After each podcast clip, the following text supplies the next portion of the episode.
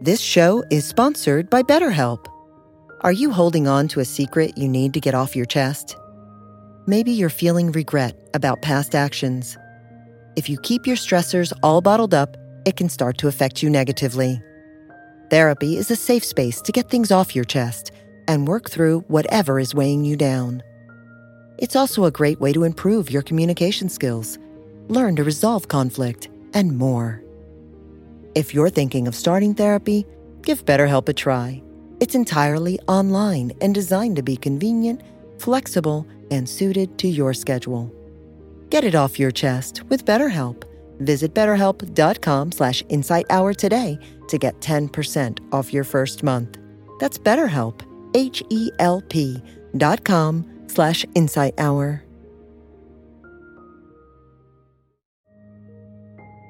After experiencing the transformative power of a regular meditation practice, it's natural to feel inspired to share this gift and guide others on their own journey of discovery through meditation.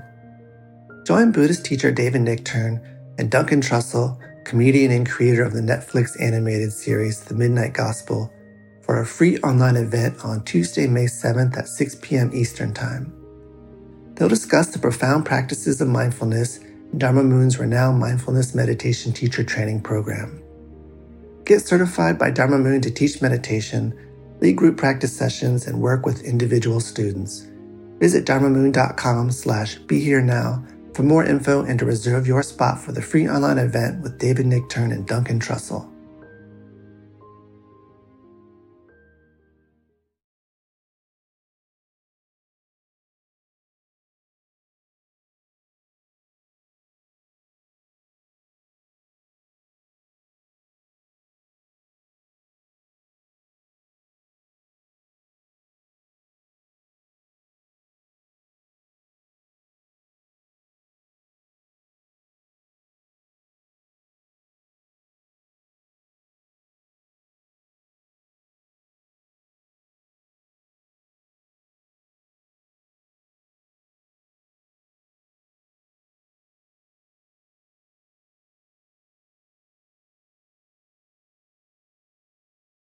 So, tonight I'd like to continue with a series of talks on the Satipatthana Sutta that I began last year. It was based on a wonderful book by the Venerable Analayo, a German monk who had studied and practiced in Sri Lanka, called Satipatthana, The Direct Path to Realization.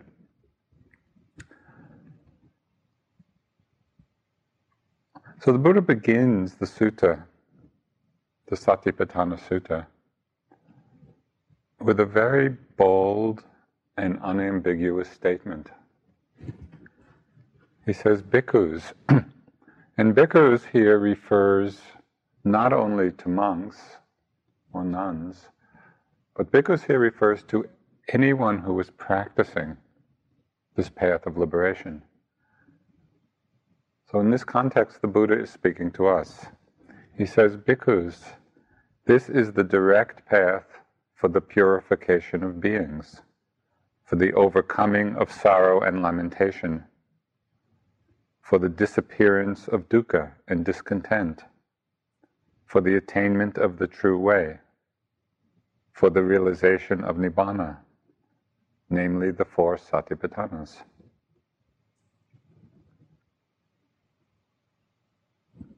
That's a very clear statement about the nature of this path of practice and where it, where it's leading.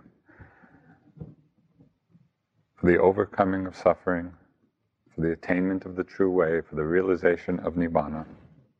And then he continues the discourse with a de- brief definition of satipatthana meditation. He points out right in the beginning, the four fields, we could call them the four mindful abidings, the four pastures of mindfulness, of awareness. And also, the Buddha points out the qualities of mind that need to be cultivated in order to accomplish this goal of liberation. So, again, continuing in the Buddha's words, the four satipatthanas, what are the four? Here, bhikkhus, in regard to the body, abide contemplating the body, ardent, clearly knowing, and mindful, free from desires and discontent in regard to the world. In regard to feelings, abide contemplate feel, contemplating feelings, ardent, clearly knowing and mindful, free from desires and discontent in regard to the world. In regard to the mind, abide contemplating the mind, ardent, clearly knowing and mindful, free from desires and discontent in regard to the world. In regard to Dhammas, abide contemplating Dhammas, ardent, clearly knowing and mindful, free from desires and discontent in regard to the world.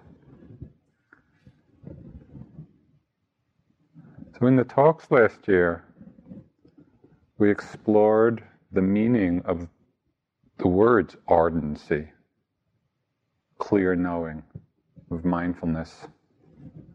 And we looked in some detail at the first of the four satipatthanas. That is the mindfulness of the body. And we looked at it from many different perspectives at, as outlined in the sutta. That is, we looked at the mindfulness of the body with regard to the breath, postures, activities, parts of the body, and the elements of the body. We also explored the refrain that is found many times in the sutta 13, 16, know, some many number of times after each specific meditation instruction. The Buddha repeated this refrain and it's interesting to watch our minds because often when we hear or read repetitive passages, have you noticed how often the mind can just dull out or space out? It says, oh, I've heard that already. Why is he repeating it again and again? Well, there's probably a reason that the Buddha repeated it again and again. And that is because it's important and that he wanted us to pay attention with regard to how we should apply each of the specific meditation instructions.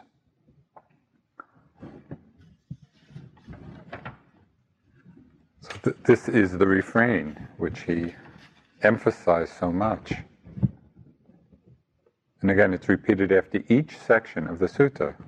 The Buddha says, in this way, in regard to the body, one abides contemplating the body internally, externally, or contemplating both internally and externally.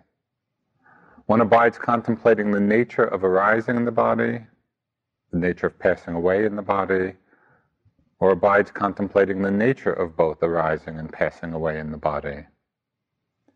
Mindfulness that there is a body is established in one to the extent necessary for bare knowledge and continuous mindfulness. And one abides independent, not clinging to anything in the world. That is how, in regard to the body, one abides contemplating the body.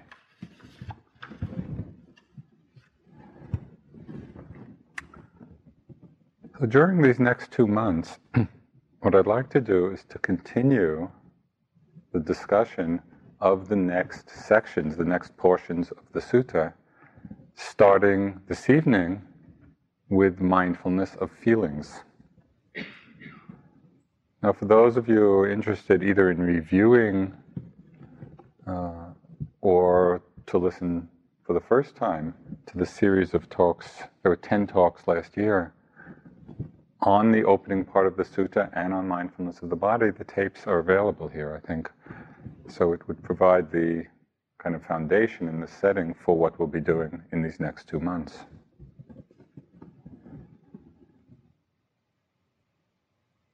It's important to understand that the Buddha gave this particular teaching and really all of his teachings in the context of freeing ourselves from suffering.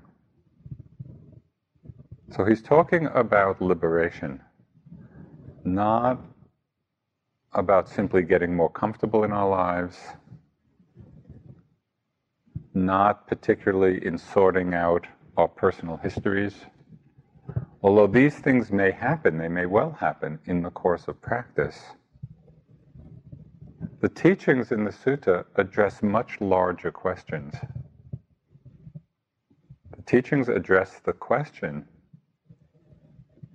of birth, of aging, of disease, of death, of this great cycle of existence that we all find ourselves on.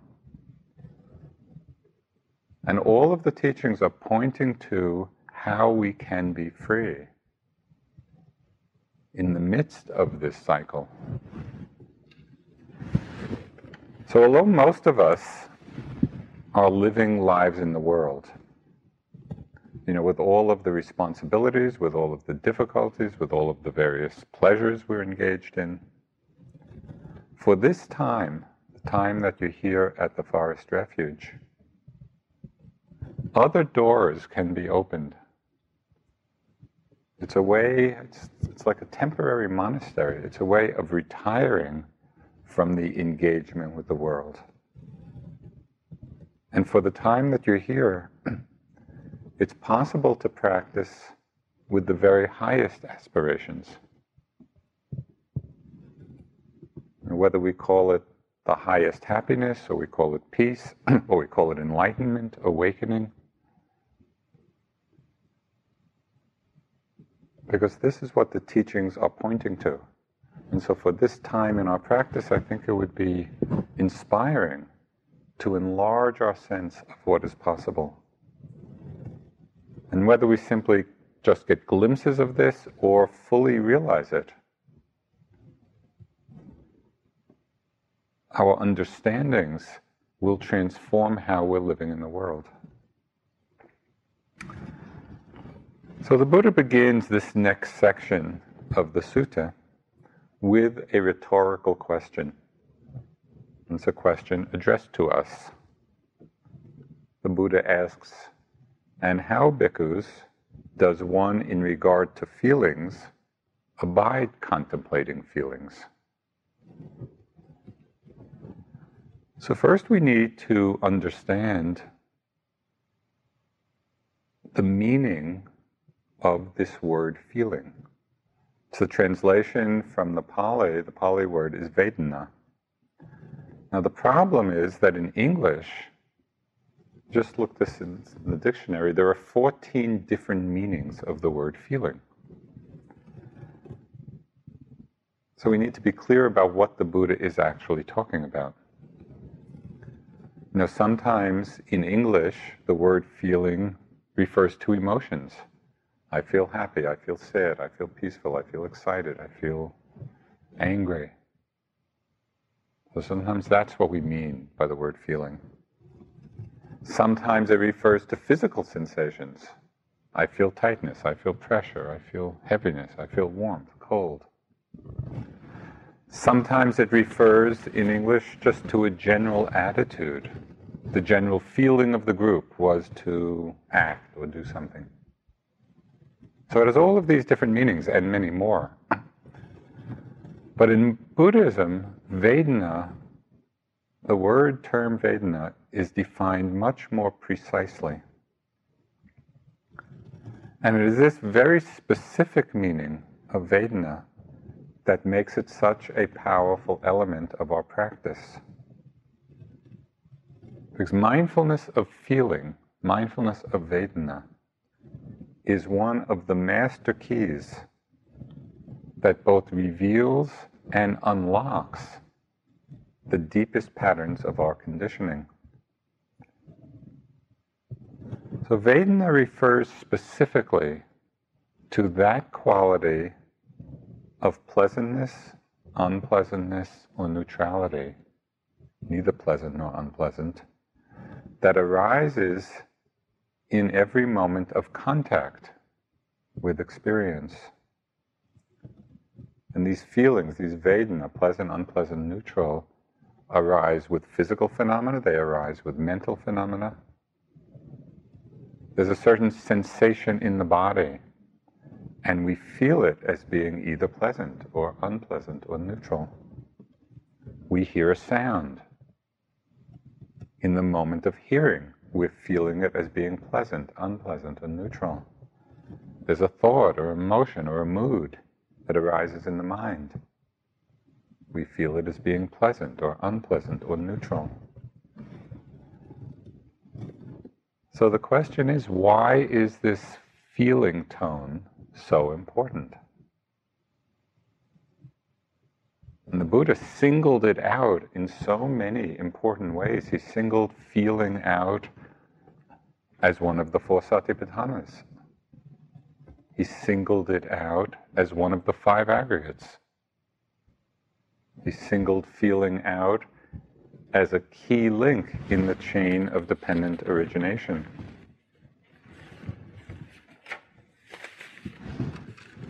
So there's something very important to explore and discover about the nature of these feelings.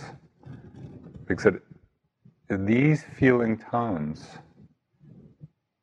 pleasant, unpleasant, neutral, that condition the reactions of our mind, and then the actions we take, and then the karmic consequences of the actions.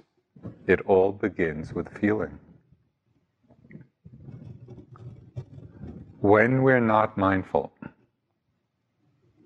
pleasant feeling, when it arises, will condition desire, attachment, clinging. When we're not mindful, pleasant feeling arises, we like it, we want it, we want it to stay.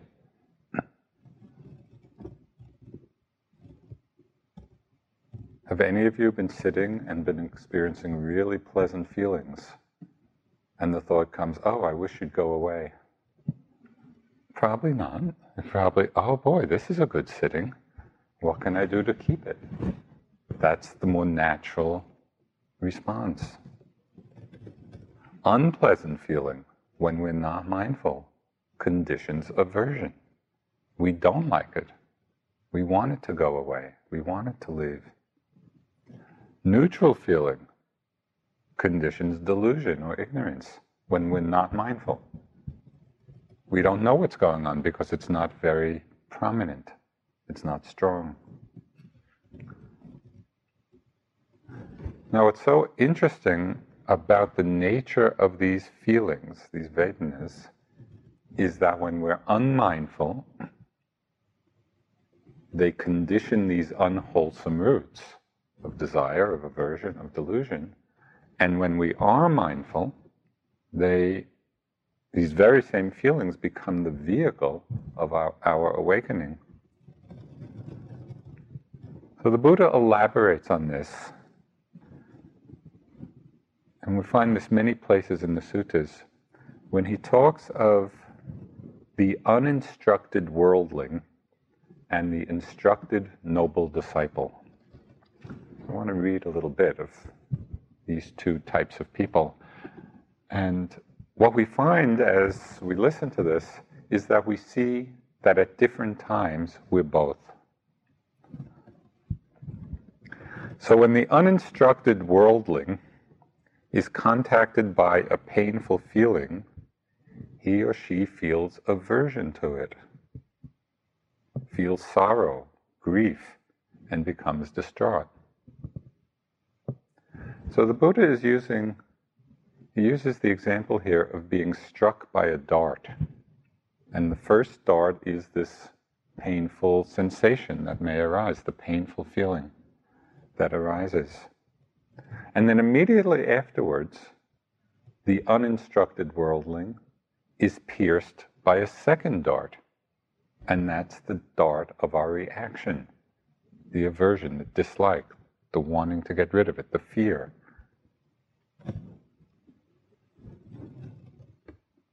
There may be unpleasant bodily feeling that arises. If we're not mindful, immediately aversion in the mind.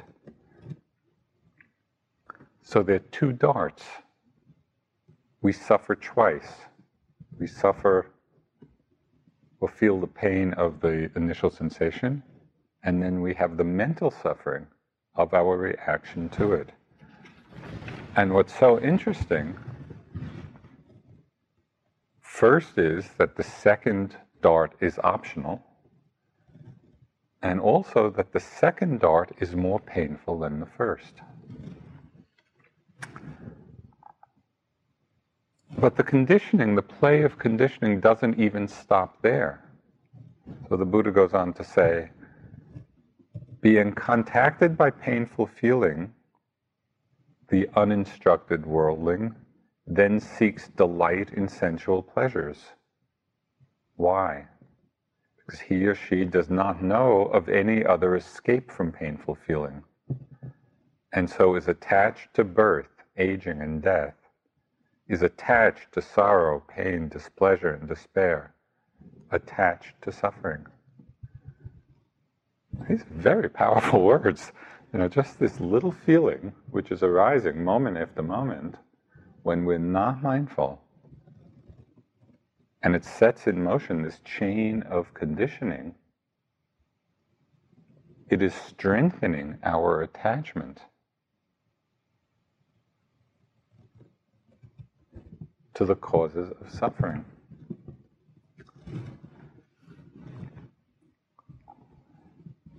So just notice during the day how many times in the day we do something to avoid an unpleasant feeling. You know, it may be small shifts of posture when we sit. It may be going for a cup of tea when we're feeling restless. We don't really need the tape, but it's just to avoid a certain kind of unpleasant feeling. But the Buddha also spoke of the instructed noble disciple, which is also us in our more mindful moments. Being contacted by painful feeling, one harbors no aversion to it, does not seek delight in sensual pleasures if one feels a pleasant feeling, one feels it detached. If one feels a painful feeling, one feels it detached. A neutral feeling, one feels it detached. This bhikkhus is called a noble disciple, who is detached from birth, aging, and death, who is detached from sorrow, pain, displeasure, and despair, who is detached from suffering. Desirable things do not provoke one's mind Towards the undesired, one has no aversion. Can you imagine, even for a moment, and just reflect on your experience, these moments, when the mind is in this state of openness, of clarity, of equanimity, painful things arise? The mind is clear, it's open, it's non reactive. The painful feeling comes and goes. Pleasant feeling arises. We're not drawn to it. We just experience it. It comes and goes in that open space of clarity.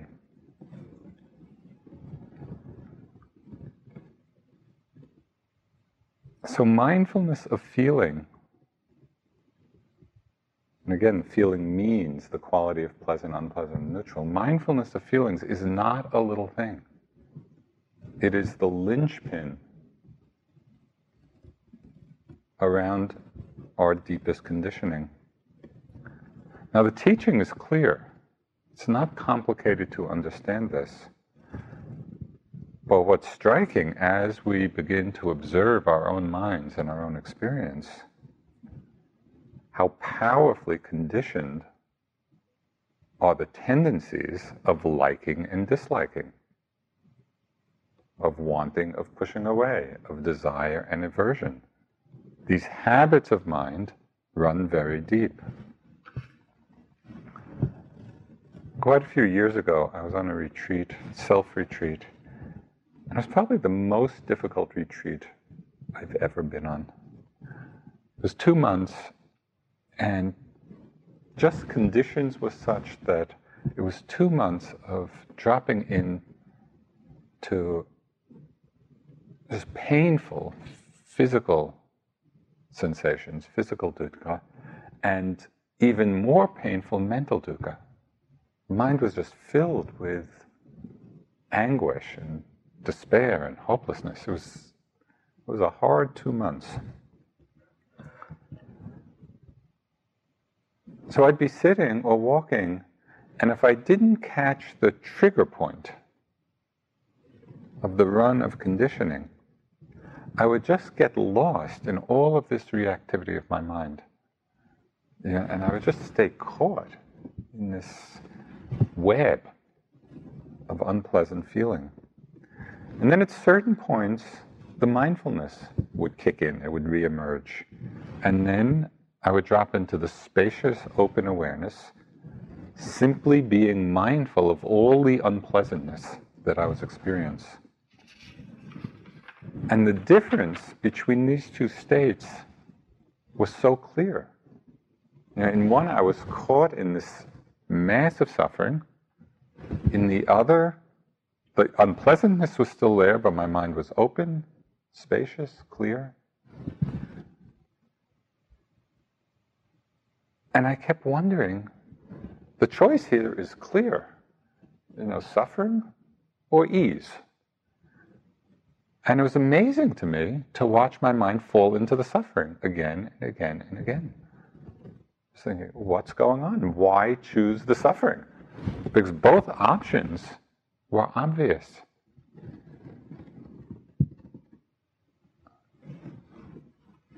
It was a very important retreat and an important lesson in the power and depth of habituated response.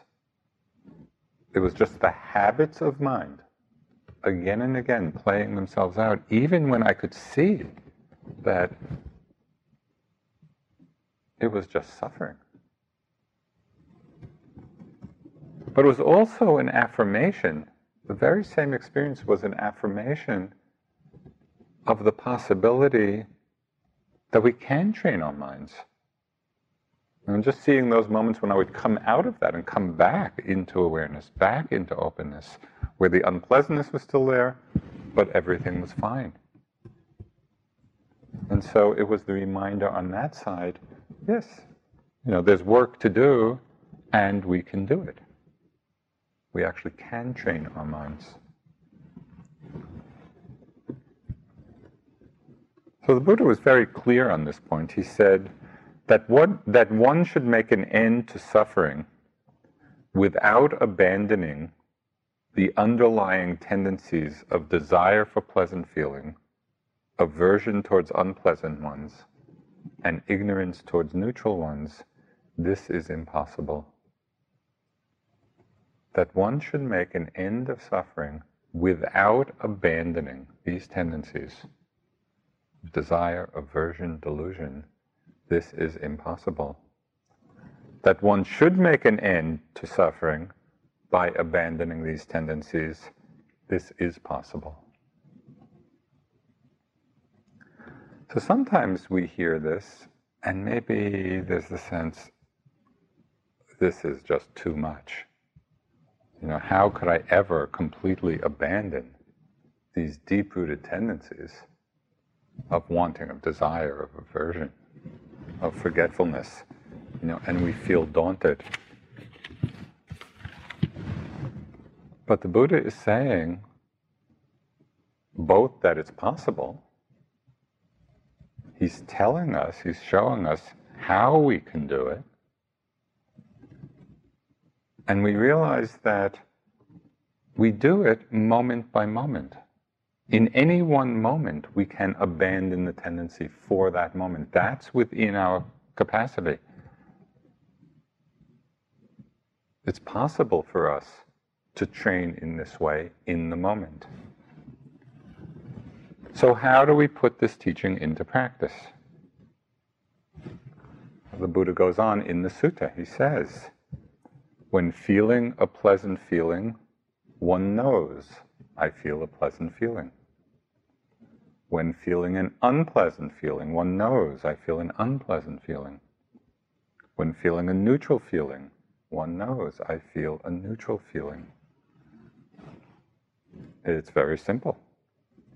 It's this simple, direct, and clear recognition of this particular feeling aspect of experience. we practice paying attention to it. And we don't need to analyze, we don't need to judge, we don't need to compare. We don't need to understand why these different feelings are coming. It's simply to know this is pleasant, this is unpleasant, this is neutral. Or as Ajahn Sumedho often teaches, and it's a nice, it's a nice phrase, pleasant feeling is like this. Unpleasant feeling is like this. Neutral feeling is like this. It's the simple bare attention, the simple recognition of this feeling aspect in each moment's experience. So, as you settle now, those of you who've been here for a while and are already settled, uh, just give some emphasis at times to simply noticing the feeling quality. You could be noting moment after moment oh, pleasant, pleasant, unpleasant, unpleasant, unpleasant, unpleasant, unpleasant, neutral, pleasant, and just be tracking whether it's an experience of the body, whether it's an experience of the mind. Focus on the feeling quality. Now, the key to this, and it, it takes practice, is not to do it in a mechanical way. So the mind is just rattling off these notes. But it's rather to have the intention to refine your awareness and your direct experience of exactly what this Vedana means, what it is in your experience. And were you really opening to or sensitizing yourself to, softening into just this, this very direct, intimate experience. Oh, this is pleasant feeling. This is unpleasant feeling. This is neutral feeling. Now, sometimes these feelings may be very clear. They're very strong, something very pleasant, very unpleasant. But sometimes not. So, at first, as you're first beginning to practice in this way, you might emphasize the recognition of the ones of the feelings that are very obvious. So, a few places you could do this.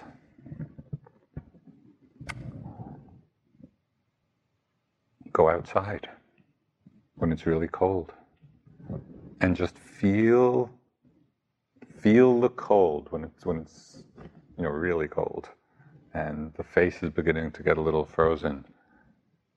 It's a distinctly unpleasant feeling. But what's so interesting because it's so obvious, you don't have to go searching for this. It will give you the opportunity just to explore oh, yeah, that's the cold. And along with the cold associated with it is the quality of it being unpleasant. You know, and so because it's a, it's a sustained experience, it gives you time to just investigate its nature. Oh, this is what unpleasant feeling is like. And then you can also notice when you are the instructed noble disciple, that is, you're simply being mindful, oh, unpleasant, unpleasant. The mind is simply knowing it. And when you are being the uninstructed worldling, when the mind is getting reactive, and you may go back and forth. You know, you feel the cold and you're just noting it and aware of it, and then there's aversion, we don't like it. And then again, open to it. So you can use it to explore this nature. Or you're taking, you know, a warm shower. Just experience the pleasantness of that. You don't want to explore it for too long, but just the appropriate, the appropriate length of time of the shower. You know? But instead of just being in there and either just simply enjoying it without much mindfulness or rushing through it and not really paying any attention, bring mindfulness to it and explore this aspect. Oh, pleasant, pleasant. At other times, notice the second dart. You know, when there's something quite pleasant or something quite unpleasant, and there's the second dart which is piercing you of the reaction, of the desire, of the wanting, of the attachment, or the aversion, the annoyance, the irritation. If that's what's arising, become mindful of that. And then go back to the pleasant or unpleasant feeling which triggered the reaction. Because when you feel the second dart, it actually can serve as a mindfulness bell, reminding us that we overlooked the initial feeling. We weren't mindful of the initial feeling, which led to the second dart.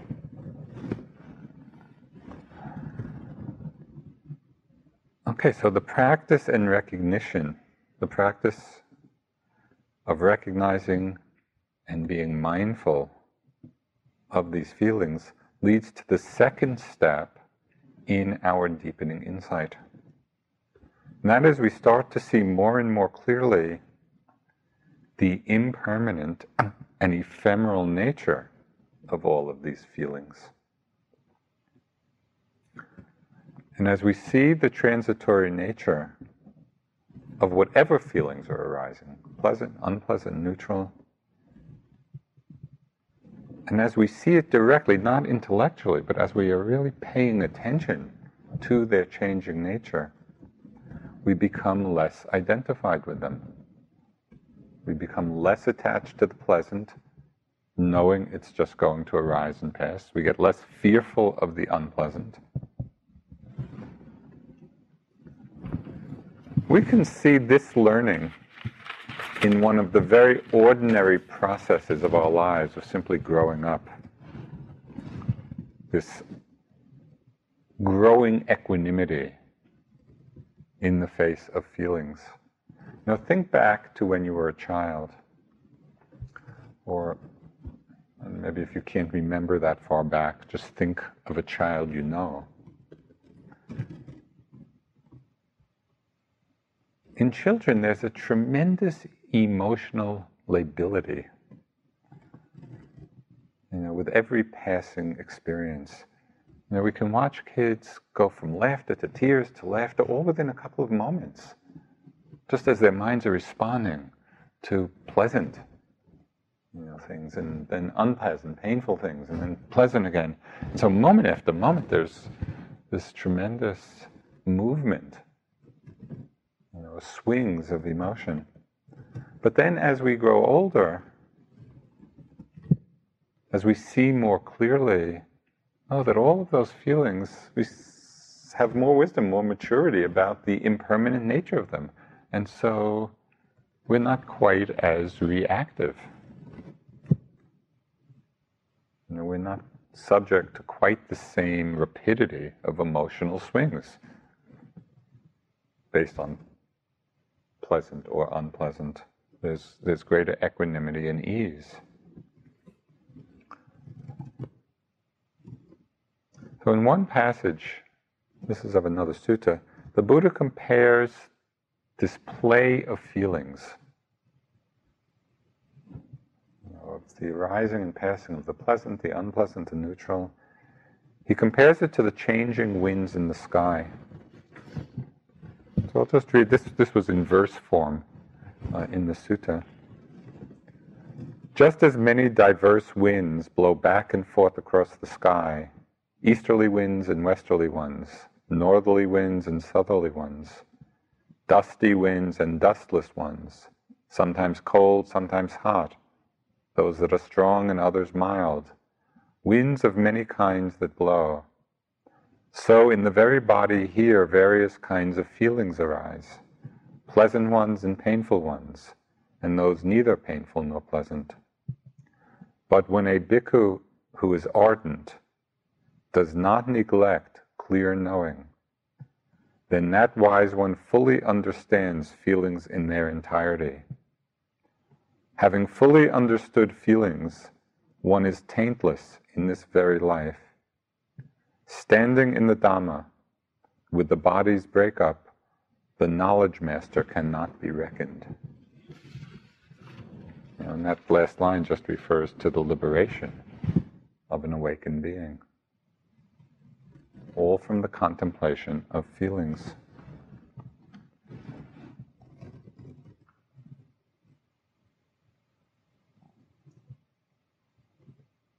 Now, although it's easy to understand that all of these feelings which are coming are impermanent,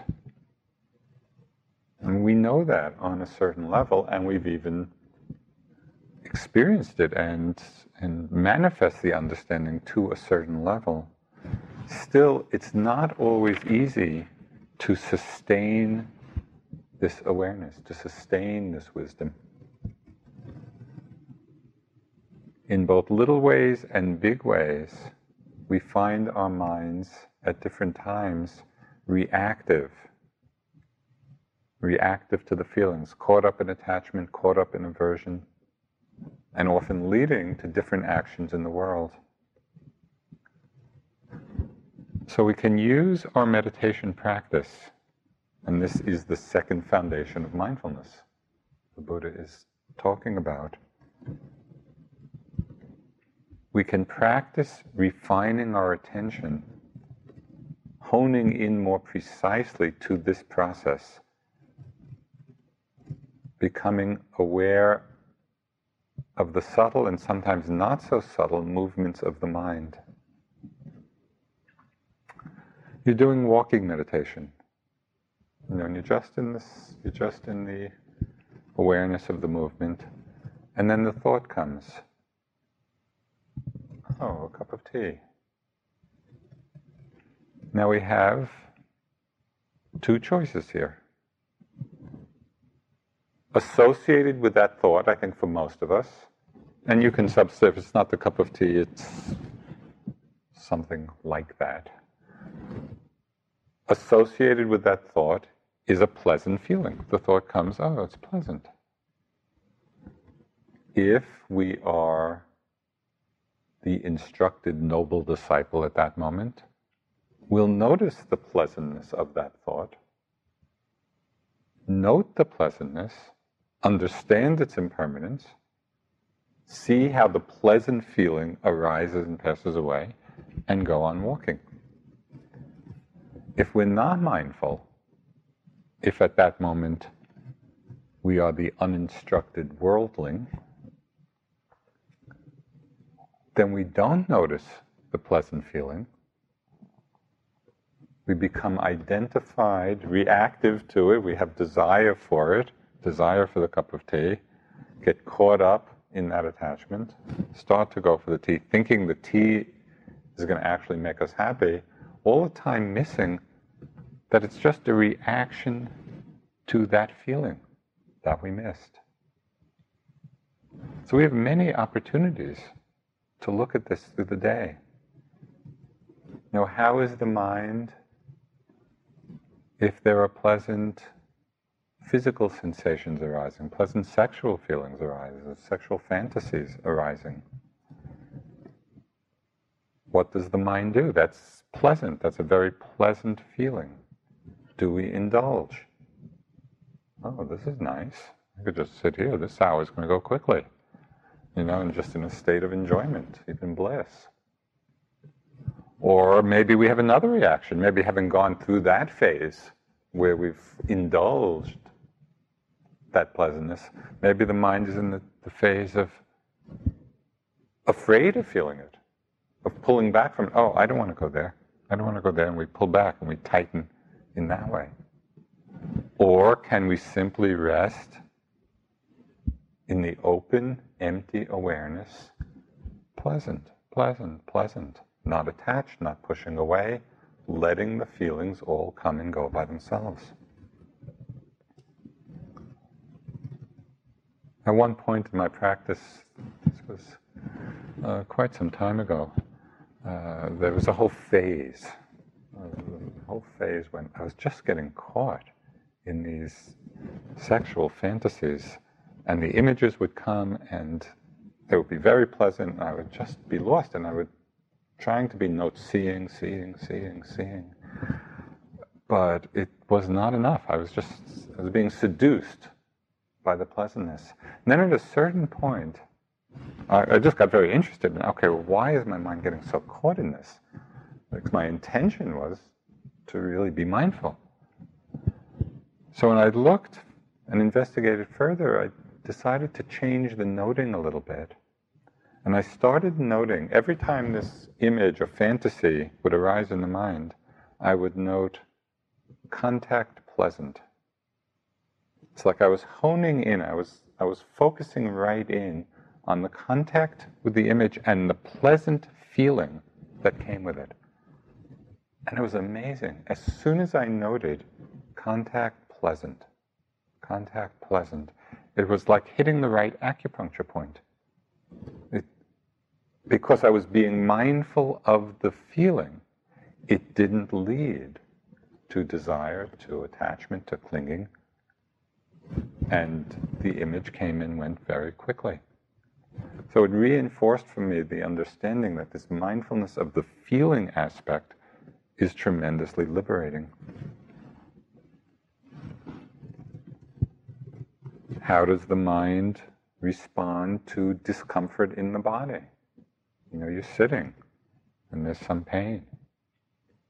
Can you be mindful of the unpleasantness? Or does the mind go to reaction? Or maybe at different times, maybe you're feeling ill.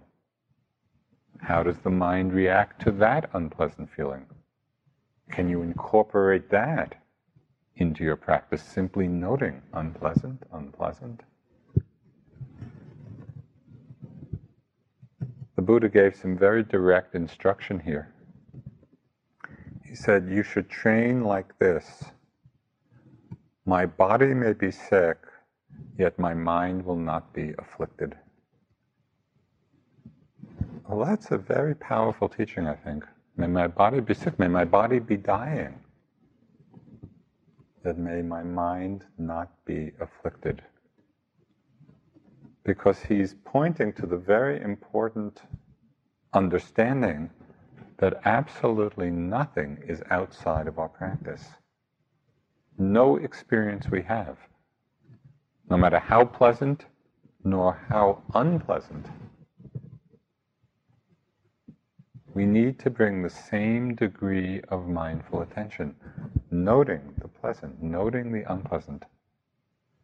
Our mind can remain unafflicted. Now, how are we with difficult external situations, unpleasant external situations? Now, there aren't a lot around here, but probably the mind finds something, how does the mind respond? Something is unpleasant externally. You know, when we practiced in Asia, of course, a common, a common disturbance, at least initial disturbance, was all the noise. Uh, some of you may know this. This is from uh, an anecdote of Ajahn Chah when he went to do a retreat himself uh, in a little meditation hut outside of the village where he had been teaching. And one of the nights he was practicing, the villagers were having a big party, and there was a lot of music and loudspeakers and noise and sound.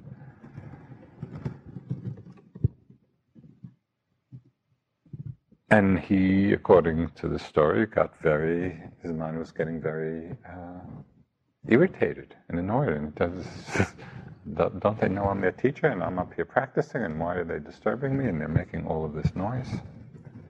And then he saw what was happening in his own mind.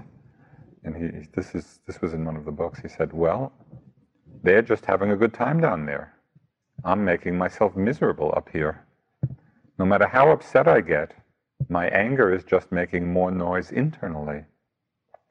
And then had this insight oh, the sound is just the sound. It's me who is going out to annoy it. If I leave the sound alone, it won't annoy me. It's just doing what it has to do. That's what sound does. It makes sound. This is its job. So if I don't go out and bother the sound, it's not going to bother me. Aha. So really, although he didn't use precisely the same language, he's pointing to the same thing. Talking about the mind's tendency to react to the unpleasantness of the sound, and then realizing that's only one's own reactivity. The unpleasantness is just what it is unpleasant sound. It's not a problem when we're mindful.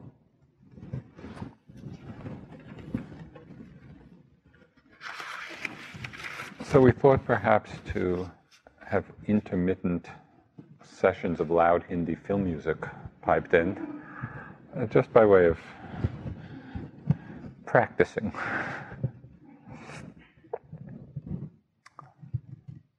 So, one last piece that I just want to mention briefly tonight with regard to feeling and mindfulness of feeling.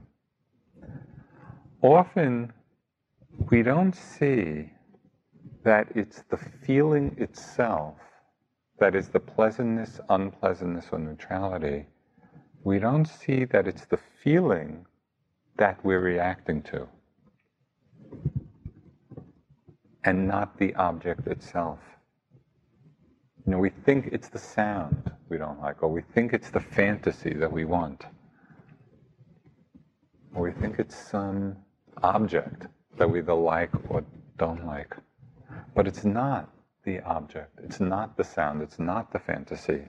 What the mind is reacting to is the feeling tone arising in that moment of contact. It's the pleasantness that we like it's the unpleasantness that we don't like. If we don't see this, then we get into a struggle with the object. When we do see it, and we become mindful of the feeling, it's much easier to see oh, the feeling is just an impermanent arising and passing away. It's easier to see the ephemeral, impermanent nature of the feeling.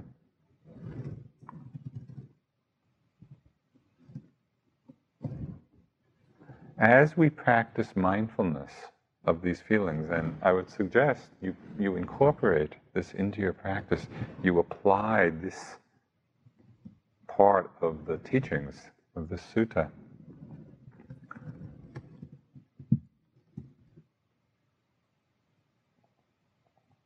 practice recognizing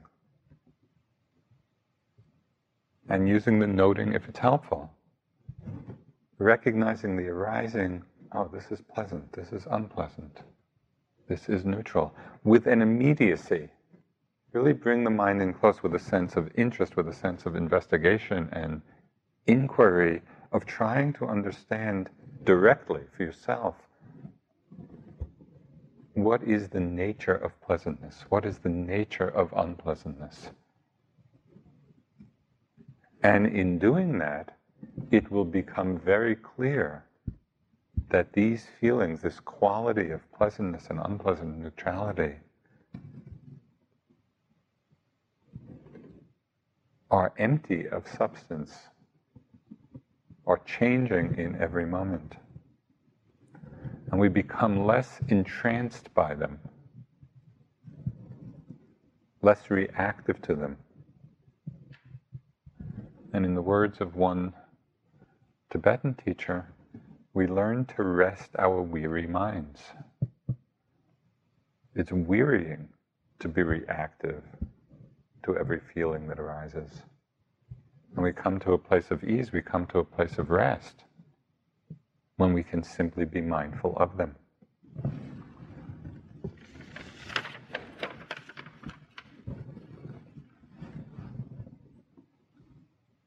So, this is the Buddha's instruction to those interested in liberation. It's a very explicit instruction.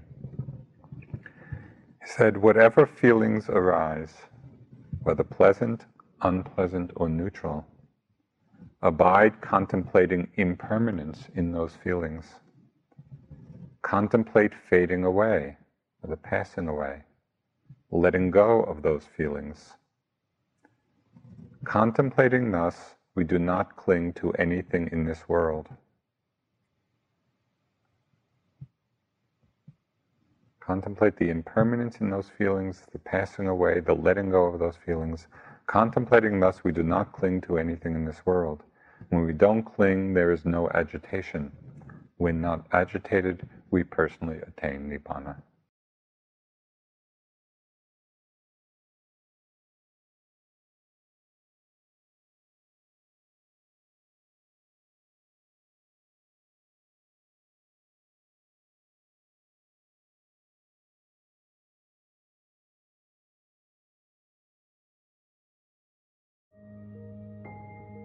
This show is sponsored by BetterHelp. Are you holding on to a secret you need to get off your chest? Maybe you're feeling regret about past actions. If you keep your stressors all bottled up, it can start to affect you negatively. Therapy is a safe space to get things off your chest and work through whatever is weighing you down. It's also a great way to improve your communication skills, learn to resolve conflict, and more.